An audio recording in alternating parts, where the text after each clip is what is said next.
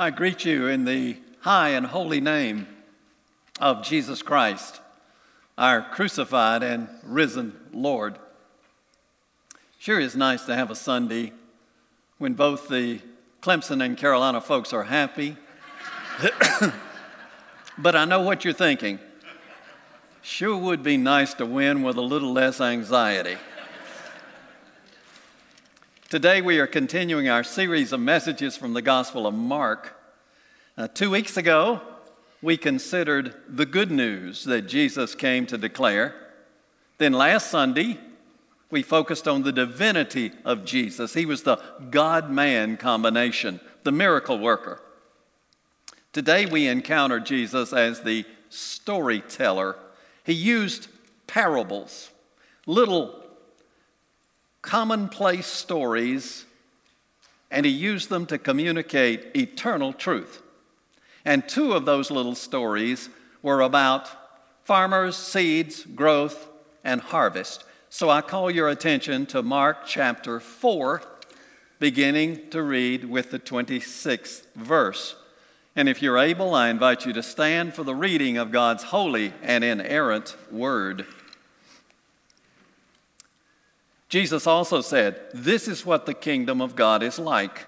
A man scatters seed on the ground. Night and day, whether he sleeps or gets up, the seed sprouts and grows, though he does not know how. All by itself, the soil produces grain. First the stalk, then the head, then the full kernel in the head. As soon as the grain is ripe, he puts a sickle to it because the harvest has come. Again, Jesus said, What shall we say the kingdom of God is like? Or what parable shall we use to describe it? It is like a mustard seed, which is the smallest of all seeds on earth. Yet, when planted, it grows and becomes the largest of all garden plants with such big branches that the birds can perch in its shade. With many similar parables, Jesus spoke the word to them as much as they could understand. He did not say anything to them without using a parable. But when he was alone with his own disciples, he explained everything. This is the word of God for the people of God. Thanks be to God. Please be seated and let us pray.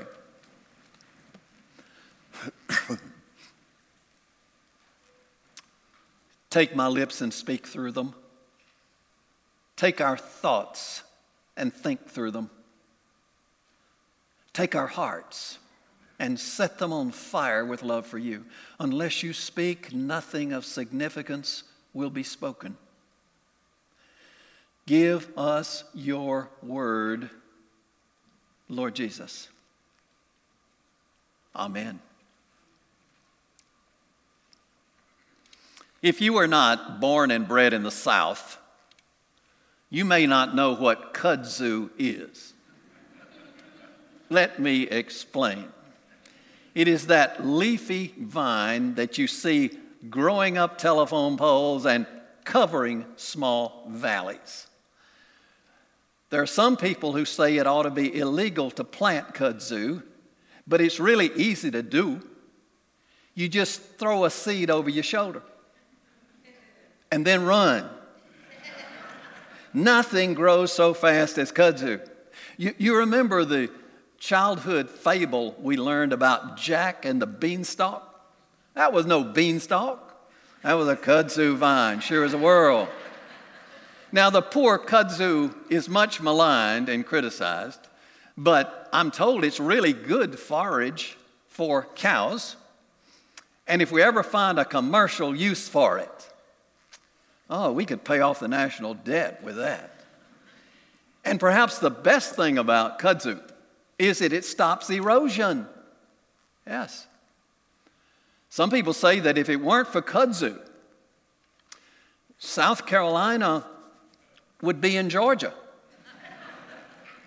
Based on the teachings of Jesus, the kingdom of God resembles kudzu in certain ways. It starts small, grows continuously, overcomes all obstacles, and yields a huge harvest. And in order to illustrate how the kingdom of God works, Jesus told two simple little stories about farmers and seeds and soils and harvest. The first of those stories is about how grain grows. A farmer plants the seeds, but then, quite apart from anything the farmer does, those seeds sprout and grow the grain. And then the only task left for the farmer is to harvest the crop. The second story Jesus told is about the mustard seed, which is a tiny black seed that birds love to eat. It is so tiny that it literally takes thousands to make an ounce. Yet, this seed produces a shrub that grows to be the largest in the garden, sometimes reaching 10, 12 feet high. Now, in those two little stories, Jesus gives us three truths about the kingdom of God. First, never underestimate small beginnings. Never underestimate small beginnings. Jesus said the kingdom of God is like the mustard seed, which is the smallest of all seeds on earth. Yet, when planted, it grows and becomes the largest of all garden plants. Jesus is telling us that even small things done for Him have a huge impact. Nothing done for Jesus is ever wasted. Every word and deed done in His name or motivated by His love will produce results. We may never see it, but it will be productive. Several months ago, I had a conversation with a young man. I'm going to call him Joe, that was not his name. He's an unhappy fellow, and to my best of my knowledge, has no relationship with God or the church. I knew that he had two cats that he loved a great deal, so we started talking about his cats. And I told him, I said, Joe, I'm, I'm more of a dog man myself. Uh, I believe the dog is the most unselfish animal on earth. And yet, some cats I've been around seem rather selfish. Joe said, Oh, I disagree. He said, The difference is dogs are just quicker to trust a human being, but a cat is more discriminating. A cat takes a longer time to evaluate the person, and only, Joe said, only if the cat trusts the person can that person have a relationship with the cat? Suddenly, the Holy Spirit flashed a message to me. I said, Joe, what you just said about the relationship between the cat and a person is similar to a relationship between a person and God. Only if a person trusts in God can he or she have a relationship with God.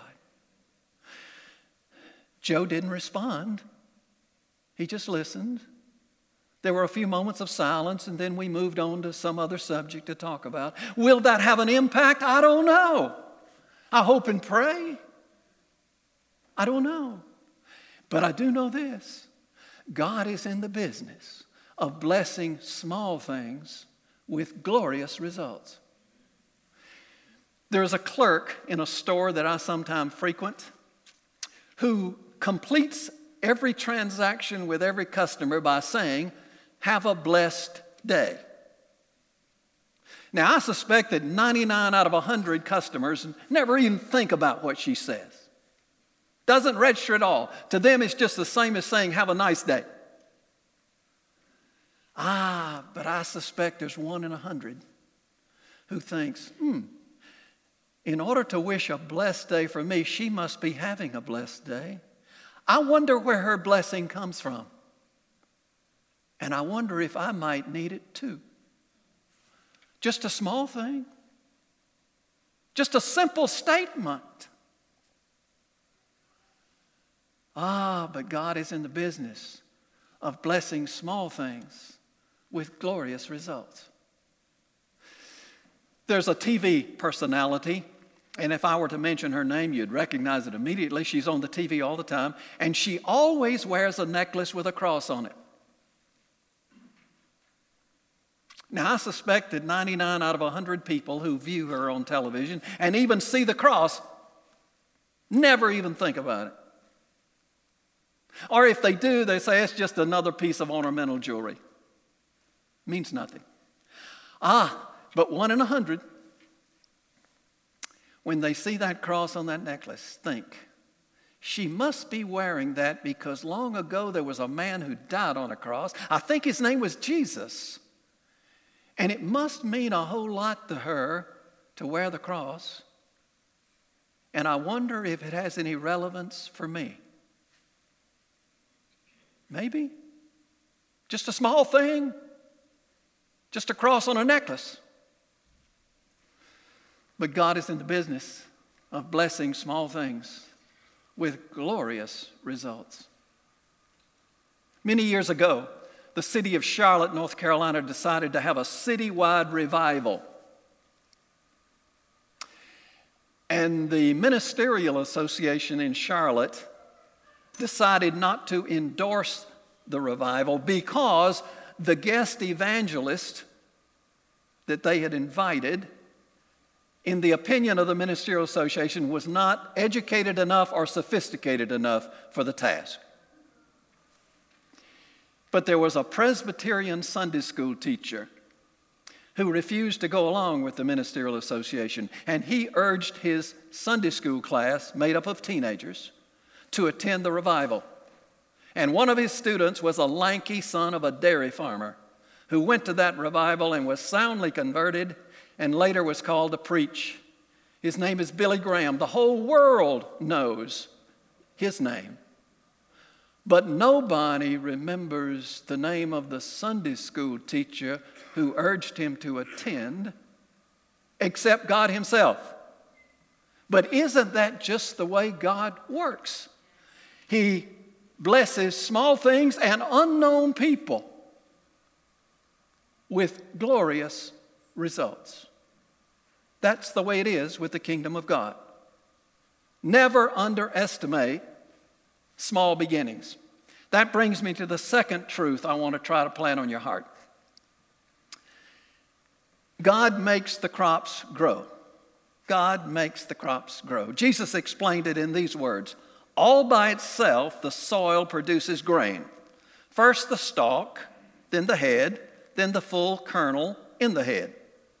Now, when Jesus said the growth is all by itself, he meant the farmer had nothing to do with it.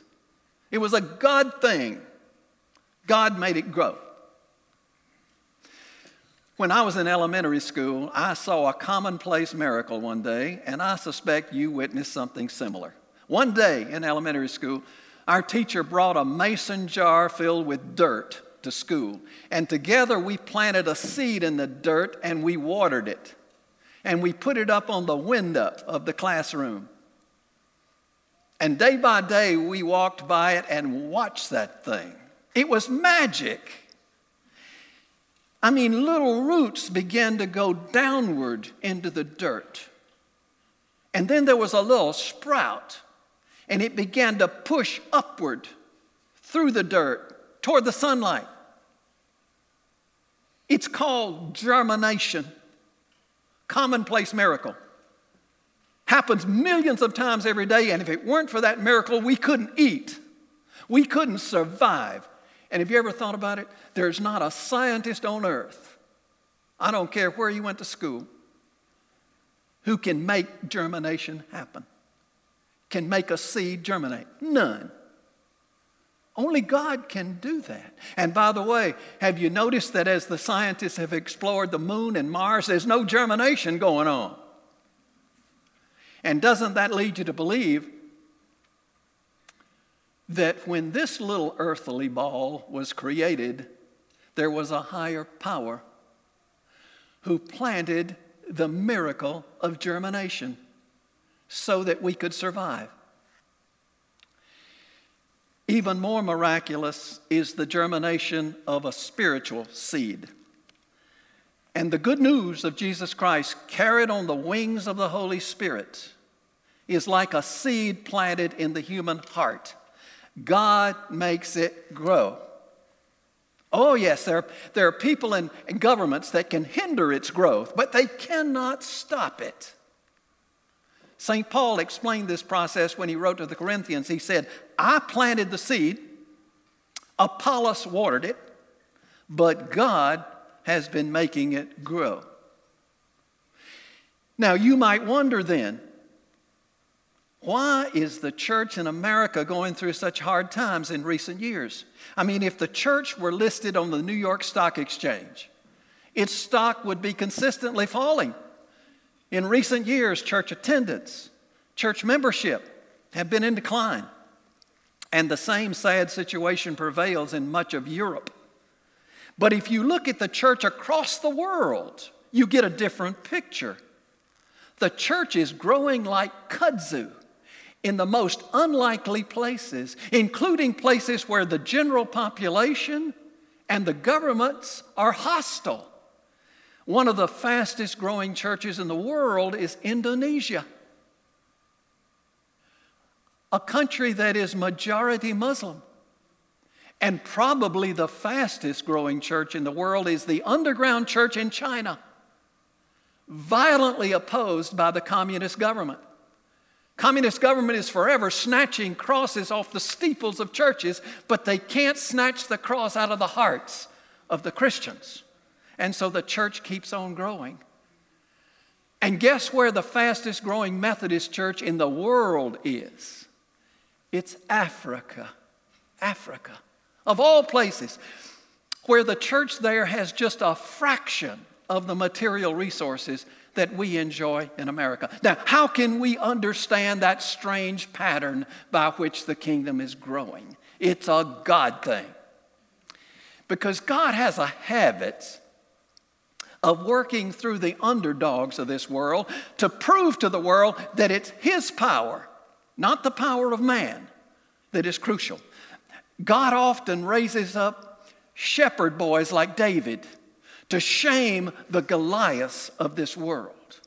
And just as God makes the crops grow, He will make sure that His kingdom and His church keeps on saving souls and transforming the world until Jesus Himself returns in glory. God makes the crops grow. And here's the third truth from Jesus' stories about the kingdom of God the harvest is certain, but harvesters are needed. Now, sometime the harvest may be delayed, be delayed, but don't conclude that it's not coming. It's just on God's timing, not ours. Sometimes we have to trade in our stopwatches for calendars. And we can assist God by sending more workers into his fields. Jesus said, Ask the Lord of the harvest, therefore, to send out workers into his harvest fields. If you go back and read the gospel records, there was one time in Jesus' ministry when you sense that he almost wanted to leap in joy and exchange high fives with the disciples.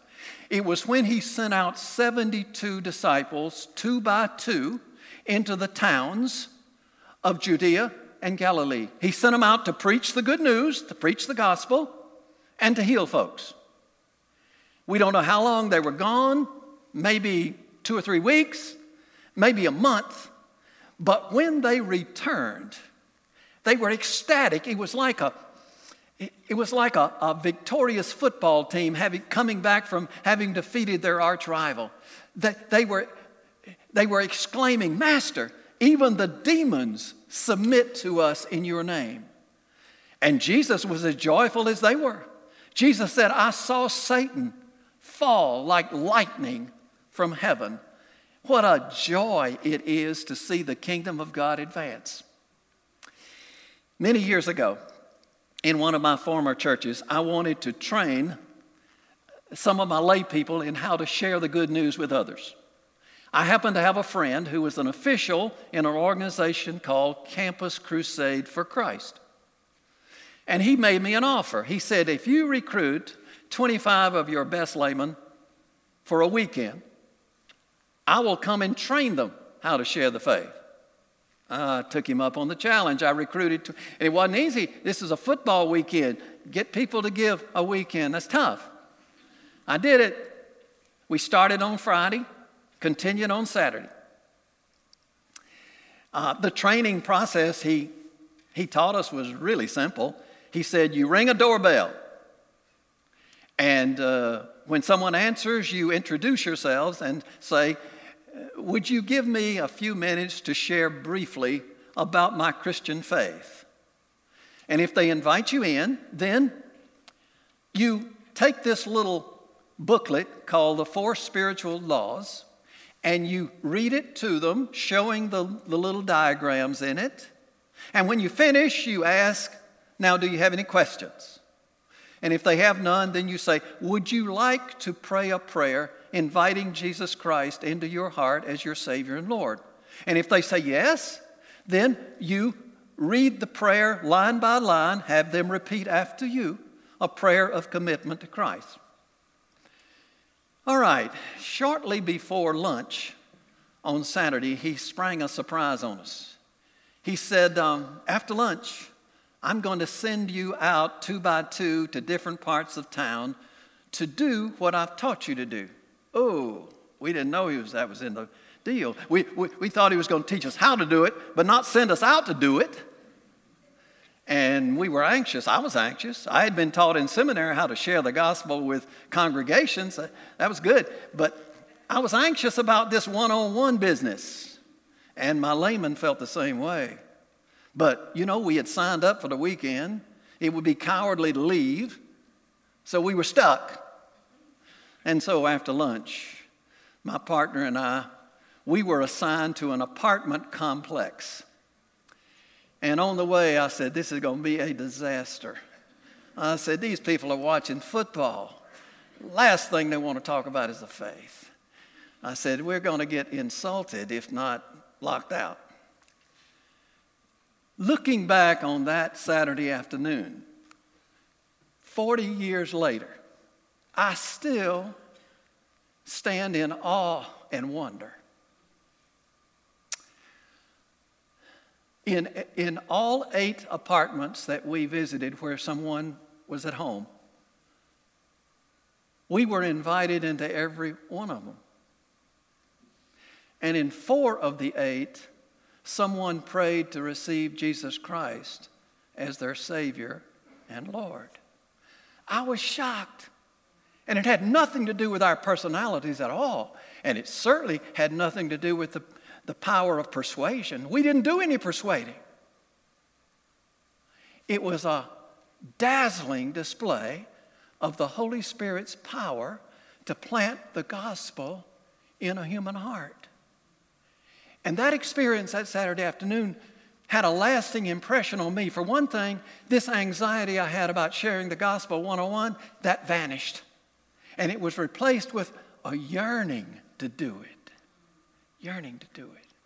Now, my style of doing it is different from Campus Crusade. Uh, I personalize my presentation more, I involve more dialogue. But the content of what I share is exactly from the four spiritual laws. Now, it's a sad truth that today in America, Satan has persuaded most Americans keep your religious beliefs to yourself. Otherwise, you might offend somebody. And yet, Jesus is calling us into the harvest field, saying, You will be my witnesses to the ends of the earth. So, let me summarize the message that Jesus gives us in these two little stories about farmers and soil and harvest. Never think small. The kingdom of God is like kudzu, it often has humble beginnings and then prodigious growth and a, an abundant harvest. And now let me get personal with you. Is there a call from God to you in this message? Is there a neighbor or coworker whom you could invite to that Gaither concert we advertised? Should you keep a few copies of the New Testament handy so that As you interact with somebody sometime, if God gives you a nudge to pass one on, you could. Is there a child or a grandchild who needs to hear from you about how you came to know Jesus as your Savior and when and how?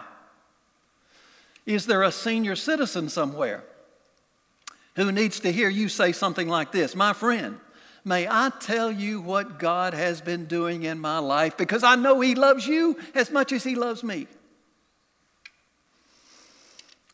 Finally, let me close with a story about the late, great Methodist pastor named Bill Hinson, dear friend of mine. And what I'm about to share with you, he shared with me just a couple of years before he died. At that time, he was the pastor of First United Methodist Church in Houston, at that time, the largest Methodist church in America.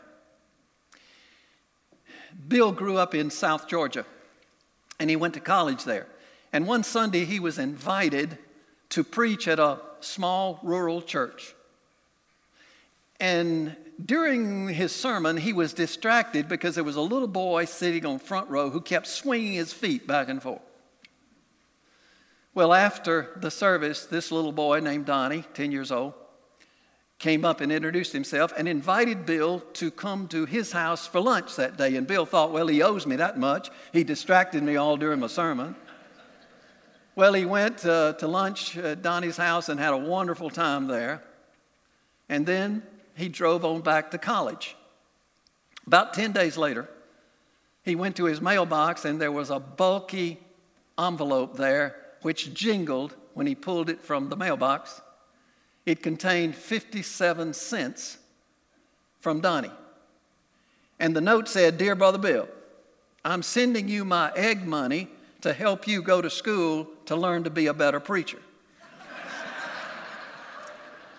well, Bill remembered uh, Donnie's father's name, and so he phoned him and he said, I appreciate so much Donnie sending me the money, but I can't accept, I can't take, the, take his money, uh, and so I'll send it back to him.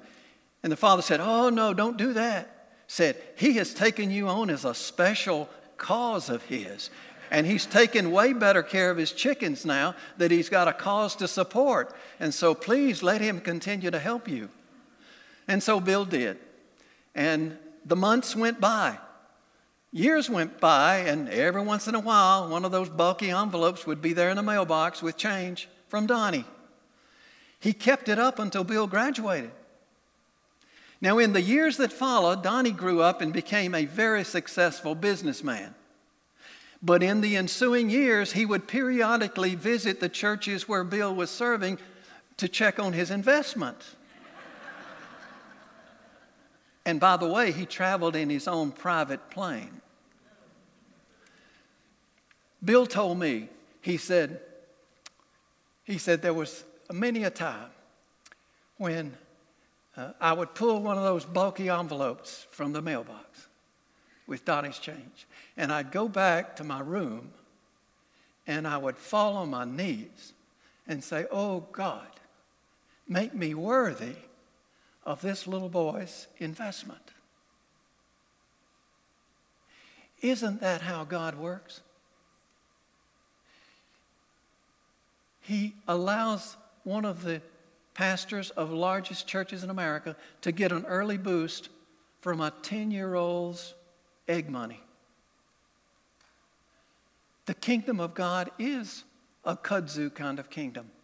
It starts small, grows continually, and yields a mighty harvest. Could God be calling you this week to a kingdom task? I dare you to ask him. In the name of the Father, and of the Son, and of the Holy Spirit. Amen. Let us pray. Heavenly Father, we praise you for growing your kingdom day and night, even when we cannot see it. Lead on, O King eternal. Raise the banner of Christ over Satan's fortress of secularism and sin. Send us into your harvest fields, empowered by the Holy Spirit to seek and to save the lost. Thank you for blessing small things with glorious results. Through Jesus Christ our Lord. Amen.